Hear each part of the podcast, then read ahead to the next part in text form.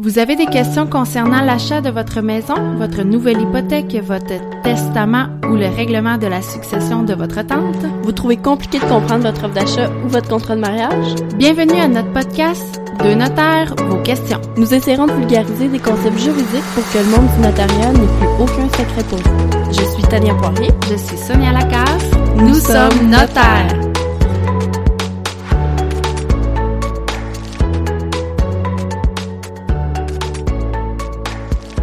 Bonjour, dans l'épisode de cette semaine, on va se pencher sur une question qui est assez pointue, qui concerne la différence entre une main levée et une quittance. C'est important de faire la distinction entre les deux appellations parce que si on regarde les deux documents côte à côte, ça se ressemble énormément. Mais la finalité, la signification du document, c'est pas la même. C'est une discussion qu'on a eue souvent au bureau, qu'on a eu à expliquer aux, aux clients puis même à nos adjointes, donc ça pourrait probablement vous être utile aussi. Donc, on commence par la quittance. La quittance, c'est un document que l'on obtient après le remboursement d'un prêt ou après une entente qu'on voudrait finale, donc sans retour en arrière.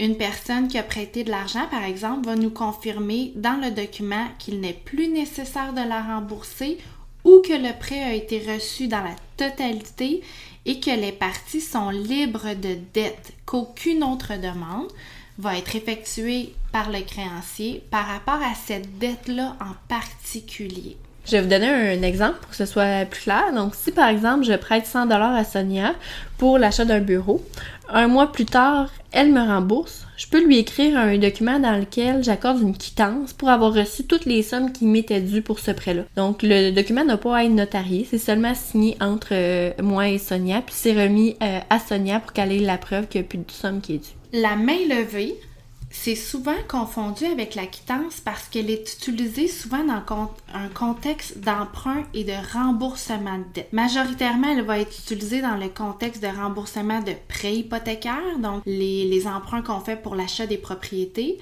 Et la principale distinction, c'est que le créancier, celui à qui on doit de l'argent, ne confirme pas qu'il a reçu un paiement. Il ne dit pas j'ai reçu l'argent, il ne met pas fin au lien d'engagement entre lui et l'emprunteur. Et là, vous allez me dire, mais à quoi ça sert?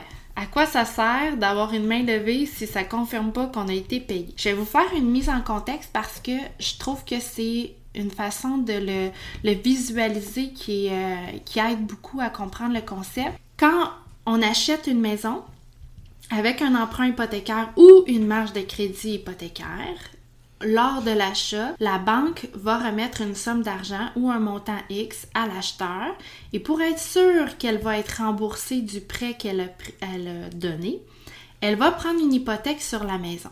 L'hypothèque va lui permettre de reprendre la maison en cas de non-respect des engagements, que ce soit des engagements euh, pratiques, donc assurer la propriété ou euh, euh, payer les comptes de taxes, ou que ce soit par rapport au prêt, donc au remboursement comme tel de la dette.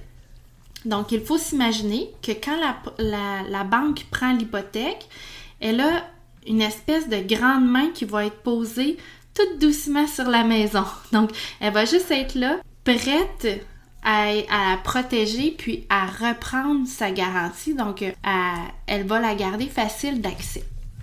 Si vous décidez de vendre votre maison, elle va avoir, euh, va n'avoir qu'à refermer la main sur la maison et à la gripper pour la reprendre si on remplit pas les, les engagements. Donc, quand on vend la propriété ou qu'on change d'institution financière, ce qui arrive couramment, là, après un terme qu'on décide d'aller magasiner vers une autre institution financière, il faut, quand on fait le transfert, demander au créancier de retirer sa main sur la maison pour qu'on puisse avoir libre accès à la propriété. C'est ce qu'on appelle la main levée, le retrait de la garantie hypothécaire. Le créancier ne dit pas avoir reçu l'argent ne dit pas qu'il n'y a plus de dette. Il ne fait que retirer son engagement, sa, sa mainmise sur la maison qu'on avait mis en garantie.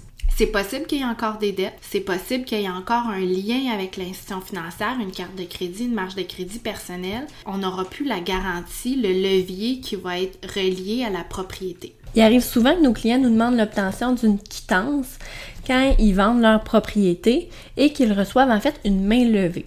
Parce que la majorité des institutions financières ne signent plus de quittance. Les banques ne veulent pas confirmer le remboursement de toutes les sommes dues. C'est trop engageant comme, comme document selon eux. Et ça leur laisse aucune somme, euh, aucune marge de manœuvre si jamais il y a une somme, ils réalisent qu'il n'a pas été remboursé par exemple. Donc, une fois la quittance signée, c'est plus possible de, dire oups, il manquait un versement.